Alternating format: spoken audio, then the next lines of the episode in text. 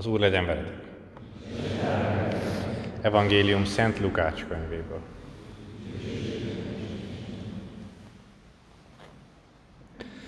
Abban az időben Jézus a következő példabeszédet mondta.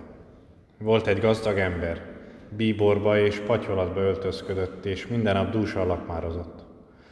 Volt egy Lázár nevű koldus is, ez ott feküdt a kapuja előtt telefekéjel. Szívesen jól lakott volna az étel maradékból, ami a gazdag ember asztaláról lehullott, de abból sem adtak neki. Csak a kutyák jöttek, és nyalogatták a sebeit. Meghalt a koldus, és az angyalok Ábrahám kebelére vitték. A gazdag is meghalt, és eltemették. A pokolban, amikor nagy kínjai között feltekintett, meglátta messziről Ábrahámot és a kebelé Lázárt. Felkiáltott, Atyám Ábrahám, könyörülj rajtam, küld el Lázárt, hogy újja hegyét vízbe mártva hűsítse nyelvemet. Iszonyúan gyötrődöm ezekben a lángokban. Fiam, felelt Ábrahám, emlékezzél rá, hogy milyen jó dolgod volt életedben. Lázárnak meg mennyit, mennyi jutott a rosszból. Most ő itt vigasztalódik, te pedig oda gyötrődöl. Azon felül köztünk és köztetek nagy szakadék tátunk, hogy aki innét át akarna menni hozzátok, ne tudjon, se onnét ne tudjon hozzánk átjönni senki. Amikor arra, akkor arra kérlek, atyám, kiáltott újra, küld el őt atyai házunkba, ahol még öt testvérem él. Tegyen bizonyságot előttük, nehogy ők is ide jussanak a gyötrelmek helyére. Ábrahám ezt felelte, van Mózesük és vannak profétáik, azokra hallgassanak. Ám az erősködött, nem teszik atyám Ábrahám, de ha valaki a holtak közül elmenne hozzájuk, bűnbánatot tartanának. Ő azonban így felelt, ha Mózesre és a profétákra nem hallgatnak, még ha a halottak közül támad is fel valaki, annak sem hisznek. Ezek az evangélium igény.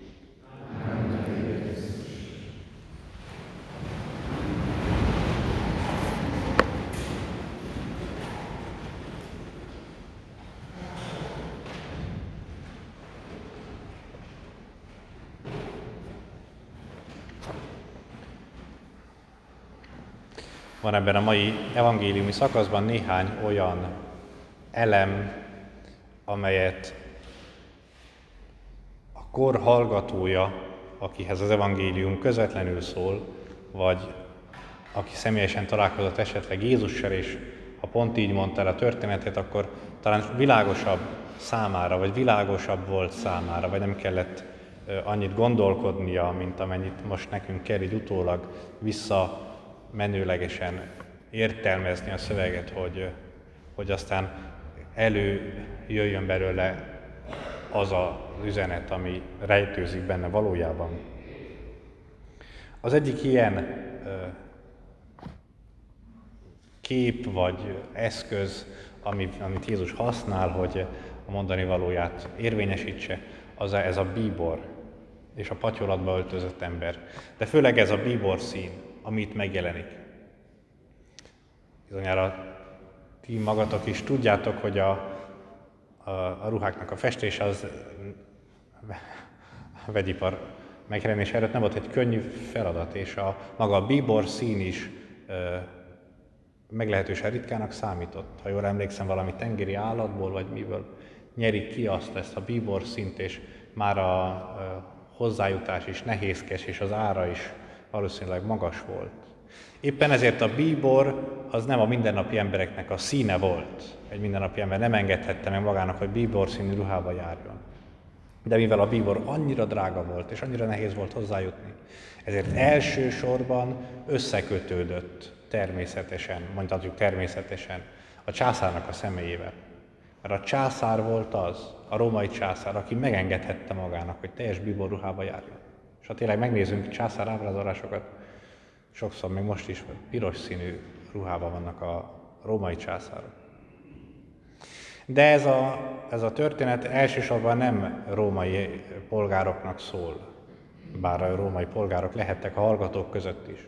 De a zsidók számára a biborszínnek van egy másik jelentés tartalma. vagy egy másik asszociációra ad lehetőséget nekik. Ez még pedig nem más, mint a, amit mi is nagyon jól ismerünk, az a bizonyos függöny, ami a Szentek Szentét elválasztotta, ami a Szentek Szentének az ajtaját lezárta, ahova senki nem mehetett be, csak egy évben egyszer a főpap húsvétnek az ünnepén, hogy ott elvégezze azt az áldozatot, ami elő volt írva a törvény szerint. Ez a függöny szintén bíborszínű volt. Mint egy olyan, egy olyan textília, vagy olyan szövet, ami különleges. Az egész nép számára jelentőséggel bír. Ugyanakkor volt még egy ember, aki eh, bíborszínű ruhában járt, vagy akihez kapcsolódhatott ez a szín eh, Izrael területén belül, ez pedig nem volt más, mint maga a főpap. Hogy most mindig ezt a ruhát hordta vagy csak ezen a szertartáson, amelyet, amelyen a húsvét napján bemegy a Szentek Szentjébe, és ott elvégzi a szertartást. De minden esetre vele összefüggött még. És most itt van egy ember, még a nevét se tudjuk, Jézus, nyilván szándékosan úgy épül fel a történet, hogy ebben a történetben ennek az embernek nincsen neve, miközben Lázárnak van neve, a szegénynek. És itt van egy ember, aki gazdag, és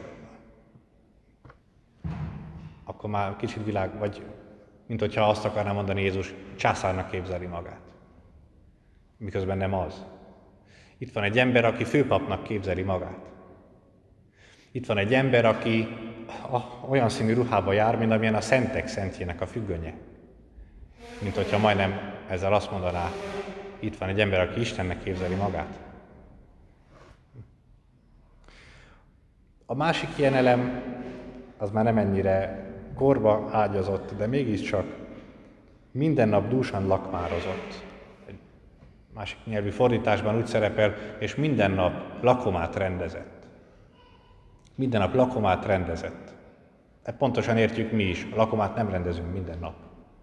Lakomát nem rendez senki minden nap. Annak megvannak a napjai, megvannak az alkalmai. De ami még érdekes ebben a megfogalmazásban, hogy minden nap lakomát rendezett, dúsan lakmározott, de nincs ideírva, hogy kivel. Nincs ideírva, hogy kinek adta minden nap azt a lakomát. Már pedig a lakomához hozzá kötődik a mi elképzeléseink szerint, hogy sokan vagyunk, vagy legalábbis többen, vagy az egy reprezentatív esemény. Oda, akit meghívunk, az valamiért van ott, nem csak véletlenül.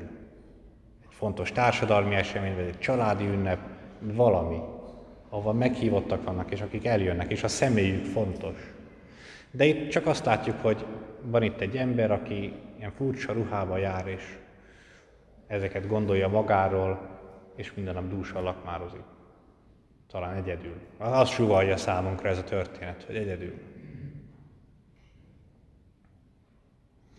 Ugyanebben az értelmezési irányba vezet bennünket az a kép, amely a történet második felében kerül elő, ahol azt olvassuk, hogy azon felül köztünk és köztetek nagy szakadék tátong, hogy aki innét át akarna menni, hozzátok ne tudjon, se onnét ne tudjon hozzánk átjönni senki. Igen, pontosan ezt látjuk, amit, amit Ábrahám kimond itt a történetek a második felében, a másik jelenetben. Hogy itt van egy ember, aki, aki szakadékok vesznek körül. Itt van egy ember, aki talán életét mással nem tölti, mint hogy ezeket a szakadékokat ássa. Ezeket a szakadékokat mélyítse. És miután meghalt, miután az élete lezárul, miután pont kerül a végére, és ránézünk visszamenőlegesen, hogy ki volt ez, ott vannak ezek a szakadékok, amik körülveszik őt. Ott vannak ezek a szakadékok, amelyek elválasztják például Lázártól elválasztják, például Ábrahámtól.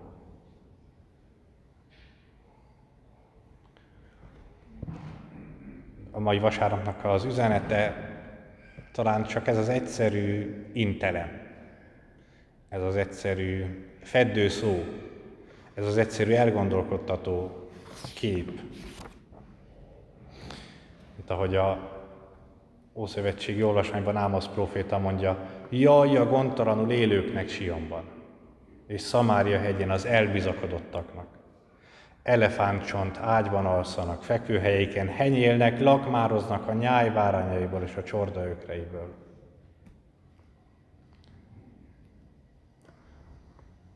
Gondolom, hogy itt közöttünk, csak gondolom, nem sok gazdag ember van, vagy nem sok kifejezetten gazdag ember van, nem sok milliárdos van, nagy földbirtokokkal, gyárakkal, cégekkel, akármikkel.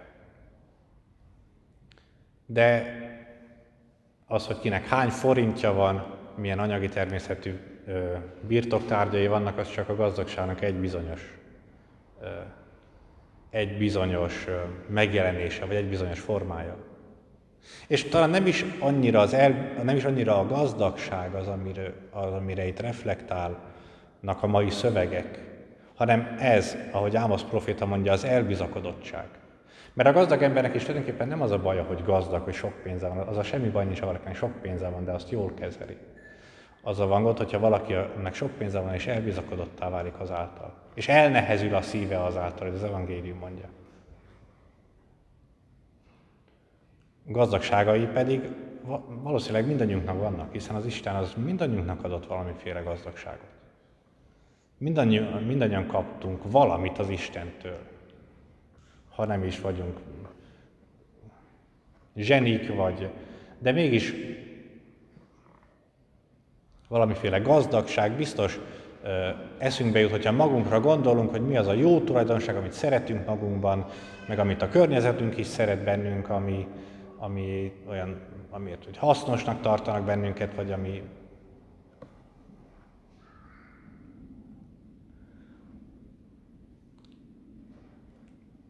Ennyi az üzenet a mai vasárnapra. Hogy nézek rá arra, hogy nem -e pihenek rá túlságosan ezekre az adottságaimra. Hogy nem -e nyugszom bele túlságosan abba, hogy majd én megoldom az életemet magamnak. Hogy nekem megvannak a forrásaim, nekem nem kell senkire számítanom, nekem nem kell senkire gondolnom, nekem nem kell senkihez alkalmazkodnom. Én elég vagyok magamnak, ha nem pénzem van elég, akkor máson van elég, de az elég nekem, és azzal, azzal én el vagyok. És nem baj, hogyha egyedül étkezem minden nap, mint ahogy itt.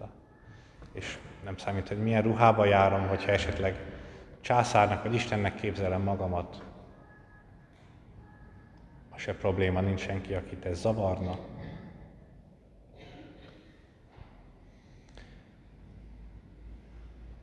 Hogyha nem pénzem van elég, akkor van más tulajdonságom, esetleg hatalmam van, ami biztosítja számomra azt, amit akarok.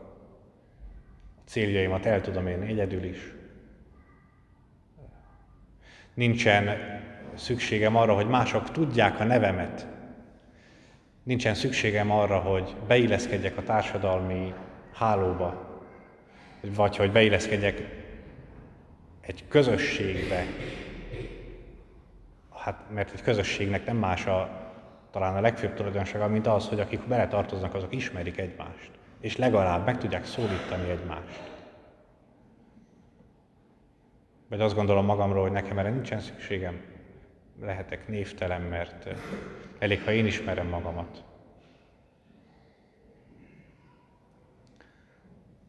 Kérjük az Istent nagy alázattal és töredelmes szívvel ezen a vasárnapon, ezen az estén, hogy védje meg bennünket ettől, hogy óvja meg bennünket attól, hogy e, túlságosan elbizakodjuk magunkat.